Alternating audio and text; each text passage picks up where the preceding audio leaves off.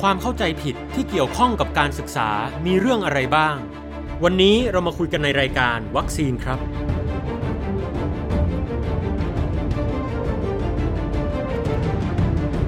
ยินดีต้อนรับทุกท่านเข้าสู่รายการวัคซีน รายการที่จะช่วยเสริมสร้างภูมิคุ้มกันทางความคิดครับ พบกับผมอาจวรงจันทมาศผู้ดำเนินรายการ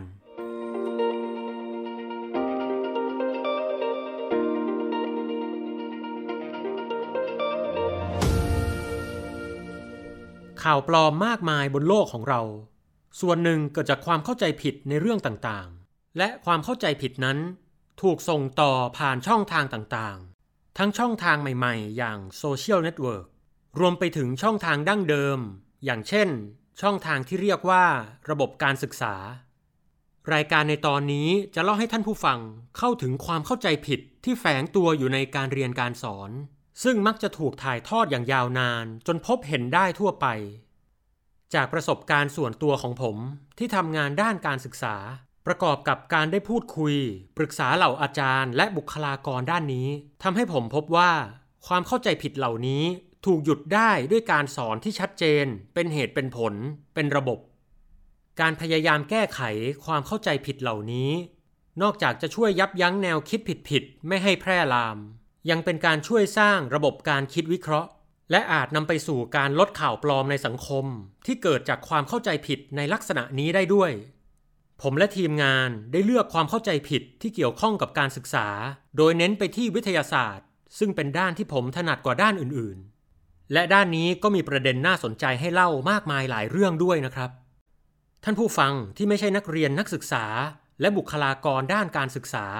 ก็สามารถฟังประดับความรู้ได้แบบเพลินๆ โดยรายการในตอนนี้จะเน้นไปที่วิทยาศาสตร์ชีวภาพที่เกี่ยวข้องกับสิ่งมีชีวิตครับ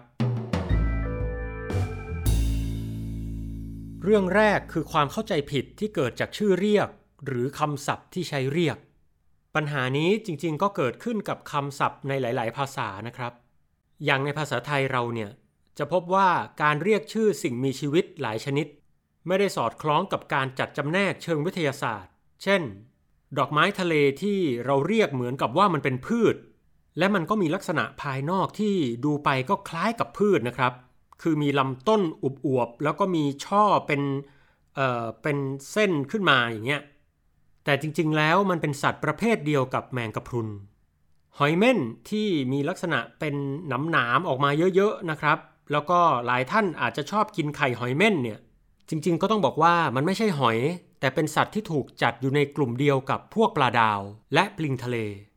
ส่วนปลิงทะเลก็ไม่ใช่สัตว์ประเภทปลิงดูดเลือดที่พบเห็นได้ตามปลักควายอะไรพวกนี้นะฮะ ในทางวิทยาศาสตร์ หอยเม่น ปลาดาว ปลิงทะเล ทั้งหมดที่กล่าวมานี้ถูกจัดอยู่ในกลุ่มเอ็กไคโนเดิมซึ่งนี่ก็เป็นกลุ่มของพวกมันเลยนะครับ อีกตัวอย่างที่เป็นความเข้าใจผิดเกี่ยวกับการเรียกชื่อ คือคำว่าแมง อย่างที่เราทราบกันดีว่า แมงอย่างแมงมุมหรือแมงป่องนั้นมี 8 ขา แต่คำเรียกแมงบางชนิดก็ไม่ใช่สัตว์ในกลุ่มเดียวกับแมงมุมหรือแมงป่อง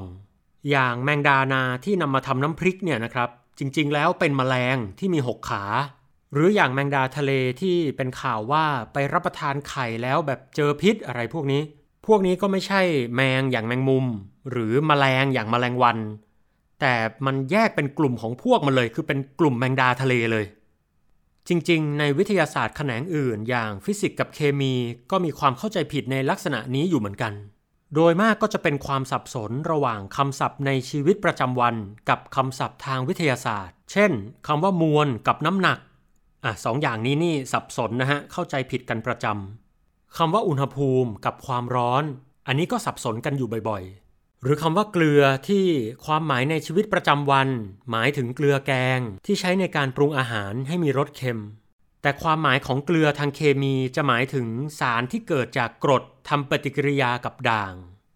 ความสับสนเหล่านี้แก้ได้ด้วยการอธิบายแล้วก็เตือนถึงเรื่องเหล่านี้ให้ชัดเจน ซึ่งผมก็จะไม่ลงรายละเอียดตรงนี้นะครับ เพราะเดี๋ยวจะกลายเป็นรายการสอนวิทยาศาสตร์ไป แต่ประเด็นของเรื่องนี้ยังมีอยู่อีกนิดหนึ่งครับ ตรงที่ว่า วกคำศัพท์ทางวิทยาศาสตร์ เป็นสิ่งที่มีความหมายชัดเจน การเรียนรู้แนวคิดและคำศัพท์ทางวิทยาศาสตร์ไว้บ้างก็เป็นประโยชน์ในแง่ที่ว่า พวกวิทยาศาสตร์เทียมทั้งหลายมักนำคำศัพท์ทางวิทยาศาสตร์ไปใช้อยู่เป็นประจำ เช่น เหรียญควอนตัม อุปกรณ์พลังนาโนกฎแรงดึงดูด อะไรพวกนี้นะ ดังนั้นการทำความเข้าใจกับชื่อและความหมายของคำศัพท์ให้ชัดเจนจึงเป็นสิ่งสำคัญ เพราะมันเป็นพื้นฐานที่นำไปสู่ความเข้าใจเรื่องอื่น ๆ ที่ลึกซึ้ง ช่วยป้องกันความสับสน และช่วยให้เราไม่หลงเชื่อพวกวิทยาศาสตร์เทียม ที่พยายามนำคำศัพท์วิทยาศาสตร์แท้มาเคลือบ เรื่องต่อไปเป็นความเข้าใจผิดเกี่ยวกับวิวัฒนาการ ที่เชื่อว่ายีราฟทุกวันนี้คอยาว เพราะบรรพบุรุษมันพยายามยืดคอไปกินใบไม้สูงๆ พอยืดเข้าบ่อยๆ ยืดเข้าบ่อยๆ คอก็ยาวขึ้นยาวขึ้น แนวคิดนี้ปัจจุบันไม่ได้รับการยอมรับ หรือพูดง่าย ๆ ก็คือมันผิดนะฮะ จริงๆ มันเป็นแนวคิดเก่าแก่ที่ถูกเสนอโดยชองแบปติสลามาร์กว่าด้วยการใช้และไม่ใช้อวัยวะ แต่ปัจจุบันมันไม่ได้รับความเชื่อถือ แนวคิดที่นักวิทยาศาสตร์ในปัจจุบันให้ความเชื่อถือ คือแนวคิดของชาลส์ดาวินที่อธิบายว่า วิวัฒนาการเกิดจากกระบวนการที่เรียกว่า การคัดเลือกโดยธรรมชาติ หรือ natural selection หลักการก็คือ ลักษณะของสิ่งมีชีวิตเผ่าพันธุ์หนึ่ง จะมีความแปรผันแตกต่างกันบ้างอยู่แล้ว เช่น บรรพบุรุษของยีราฟก็มีทั้งตัวที่คอยาวบ้าง คอสั้นบ้าง คอยาวแบบกลางๆบ้าง ตัวที่คอยาวมากกว่าตัวอื่นๆ เล็กน้อย ย่อมมีโอกาสกินใบไม้มากกว่าตัวอื่นๆ เล็กน้อย เพราะมันย่อมเลือกกินต้นไม้ที่เป็นพุ่มเตี้ยๆก็ได้ หรือจะเลือกกินยอดไม้สูงๆหน่อยก็ได้ มันจึงได้เปรียบในการดำรงชีวิตมากกว่ายีราฟที่คอไม่ยาวเล็กน้อย และมีโอกาสถ่ายทอดลักษณะความคอยาวไปสู่ลูกหลานของมันได้มากกว่าตัวอื่นๆ เล็กน้อยเช่นกัน แต่เมื่อผ่านการเวลาที่ยาวนานพอ ผ่านจำนวนรุ่นของสิ่งมีชีวิตที่มากพอ ความแตกต่างเพียงเล็กน้อยนี้ย่อมสะสมจนก่อให้เกิดความแตกต่างมากมายขึ้นได้ในที่สุด แนวคิดเรื่องการคัดเลือกโดยธรรมชาติ เป็นหลักการกว้างๆที่สามารถนำไปประยุกต์ใช้ เพื่ออธิบายเรื่องอื่นๆ ได้หลายเรื่อง แต่ก่อนที่จะขยายหรือประยุกต์ใช้ไปอธิบายเรื่องอื่นๆ เราก็ต้องเข้าใจแนวคิดหลักของมันไว้ก่อน เพื่อจะได้ไม่หลงเชื่อการสร้างคำอธิบายผิดๆ เพราะว่า แนวคิดเรื่องวิวัฒนาการแบบผิดๆ มักจะถูกนำไปเชื่อมโยงกับวิทยาศาสตร์เทียมหลายเรื่อง บางเรื่องก็เป็นการนำทฤษฎีวิวัฒนาการไปบิดเบือนเพื่อใช้กับสถานการณ์ทางการเมือง ที่ร้ายไปกว่านั้นก็คือ ยังมีความเชื่อวิทยาศาสตร์เทียมที่ปฏิเสธทฤษฎีวิวัฒนาการด้วย ดังนั้นการทำความเข้าใจเรื่องวิวัฒนาการให้ถูกต้อง จึงช่วยในการคัดกรองความเชื่อเรื่องต่างๆ ได้เหมือนกันครับ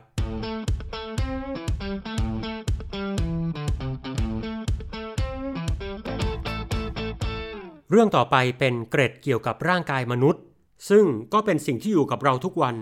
แต่ก็มีหลายเรื่องที่เราเข้าใจมันผิดๆเช่น บางคนเข้าใจผิดว่า หัวใจอยู่ในอกข้างซ้าย แต่จริงๆ แล้วหัวใจอยู่ที่กลางหน้าอก และมีส่วนเยื้องไปทางซ้าย แต่เพลงหลาย ๆ เพลงมักจะมีเนื้อร้องว่า หัวใจอยู่ในอกข้างซ้าย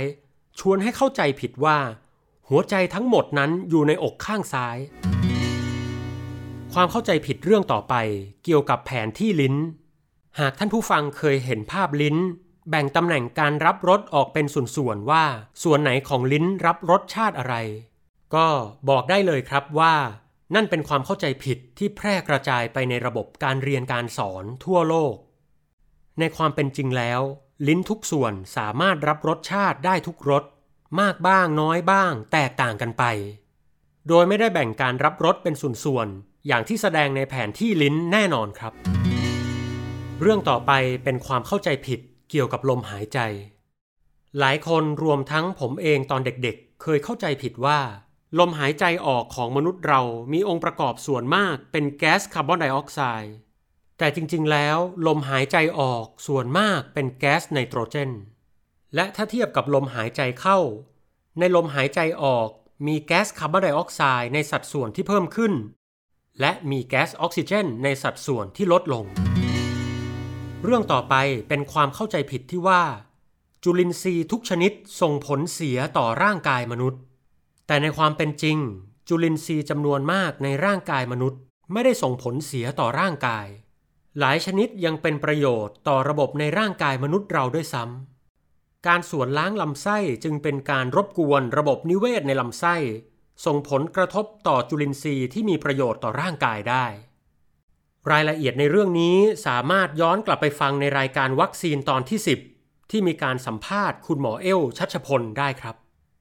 และท่านผู้ฟังท่านใดที่สนใจเรื่องความเข้าใจผิดเกี่ยวกับสมองและสติปัญญา